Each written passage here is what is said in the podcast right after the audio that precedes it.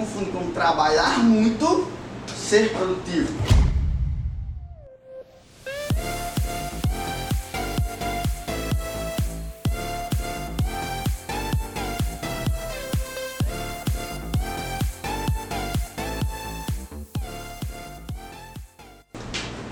Ser produtivo não significa trabalhar muito.